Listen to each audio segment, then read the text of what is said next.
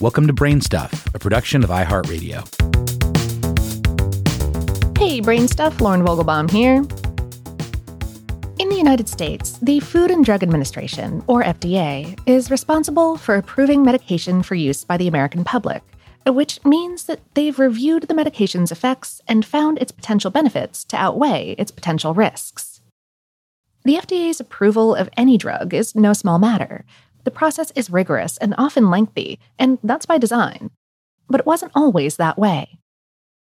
For the article this episode is based on, How Stuff Works spoke with Catherine Donovan, a senior scientist at the Dana Farber Cancer Institute in Boston, Massachusetts.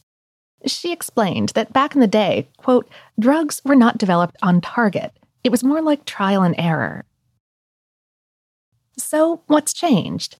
Today's FDA drug approval standards, developed 60 years ago, were largely the product of a single drug and a woman who refused to give it FDA authorization. We're talking about Frances Oldham Kelsey. She was born on Vancouver Island, British Columbia, in 1914 she developed an interest in science early in life. She earned a master's degree from McGill University in Montreal at age 20 and would go on to complete both an MD and PhD in pharmacology at the University of Chicago. Like many women in science at the time, Kelsey faced opposition from the overwhelmingly male scientific establishment. She suspected that her gender neutral first name helped launch her career. The letter of acceptance for her PhD program was even addressed to Mr. Oldham. She later wrote, I knew that men were the preferred commodity in those days. I do not know if my name had been Elizabeth or Mary Jane, whether I would have gotten that first big step up. Nevertheless, she eventually joined the University of Chicago as a full fledged faculty member in 1942.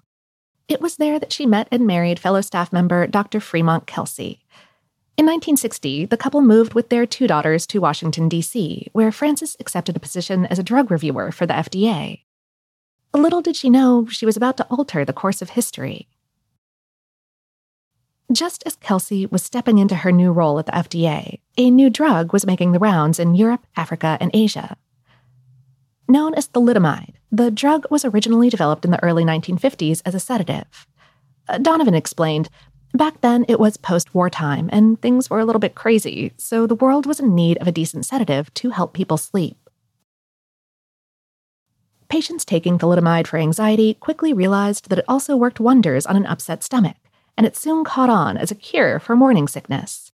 A few people reported tingling in their hands and feet after prolonged use. However, these negative effects wore off as soon as they stopped taking the drug, and so it was generally considered safe.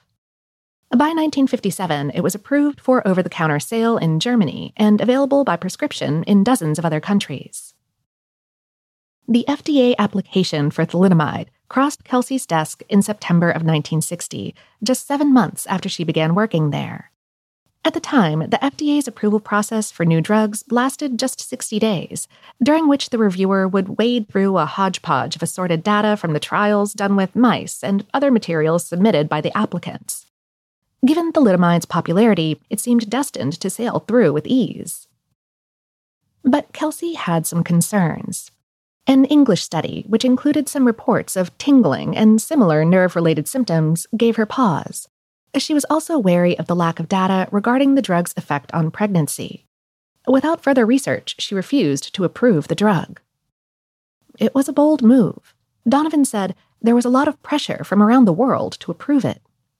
Still, Kelsey stayed firm, and one year later, her caution was vindicated.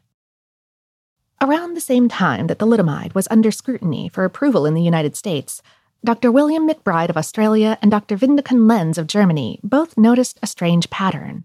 An unusual number of children born with strikingly similar congenital limb abnormalities, all within a relatively small geographic area. The common denominator, they discovered, was that their mothers had all taken thalidomide for morning sickness early in their pregnancies.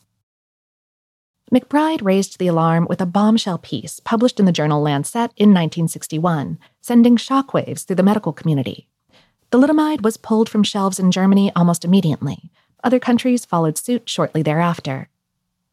Kelsey's contribution in keeping thalidomide largely out of U.S. pharmacies might have gone unnoticed by the public, if not for a Washington Post article published in 1962. That same year, President John F. Kennedy awarded Kelsey the President's Award for Distinguished Federal Civilian Service and signed the Kefauver Harris Amendments into law. This key bit of legislation is the reason that drugs in the U.S. must meet strict clinical trial standards in order to be approved by the FDA. Kelsey would go on to serve the FDA for 45 years, helping hone the organization's drug approval process all the while. But curiously, that's not where the story of thalidomide ends.